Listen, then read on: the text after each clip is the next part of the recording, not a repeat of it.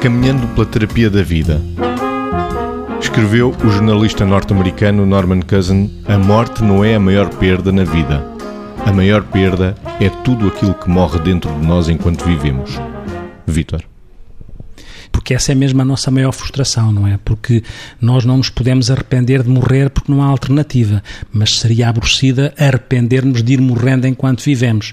Mesmo em relação às coisas que nos vão acontecendo, e para não ter uma atitude fatalista, não faz muito sentido nós arrependermos das coisas passadas. Faz sentido aprender com elas, com certeza, e refletir sobre elas, mas arrependermos das coisas passadas não faz muito sentido porque já passou, não é?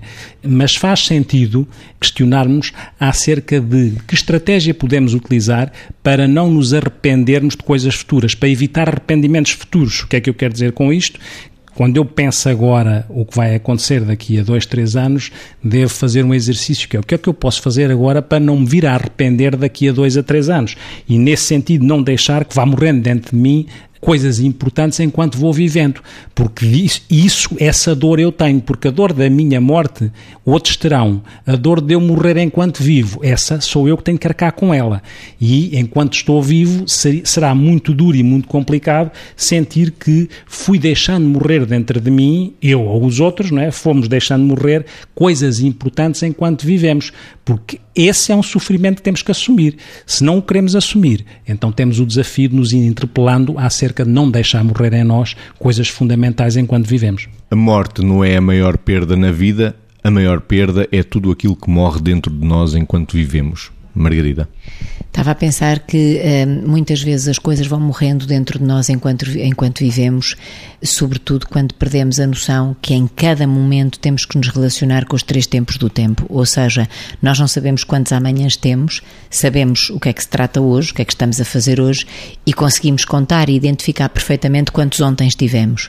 E portanto, os três tempos da vida é o passado, o presente e o futuro, não é? E quando olhamos para esta frase, é a relação com o passado, a relação com o presente e a relação com o futuro, se forem equilibradas, fazem-nos ter a percepção de que não perdemos coisas, não vamos perdendo coisas ao longo da vida. Ou seja, o Vitor falava da relação com o passado, portanto, não haver arrependimento acerca daquilo que já não muda e da utilidade da aprendizagem e da identificação dos erros como fonte também da aprendizagem. A relação com o presente tem que ser uma relação, no fundo, de centração no agora, de dedicação ao agora e também, porventura, de gratidão e, ao mesmo tempo, de aceitação das contrariedades. E a relação com o futuro, sobretudo, tem que não ser em ansiedade, nem em projeção, em sofrimento antecipatório, nem sequer em expectativa desmesurada, em que quase nada serve, só assim uma coisa muito, muito, muito extraordinária é que serviria. E, portanto, se nós conseguirmos encontrar aqui equilíbrios, verdadeiramente nós não vamos tendo, é como se fosse quase uma chave, não é? Para abrir a porta, claro que não estamos a fazer o caminho lá dentro, mas é quase como se fosse uma pequena chavinha que nos interpela a vivermos uh, de modo a não perdermos coisas que dependem de nós ao longo da vida numa relação equilibrada com os três tempos do tempo.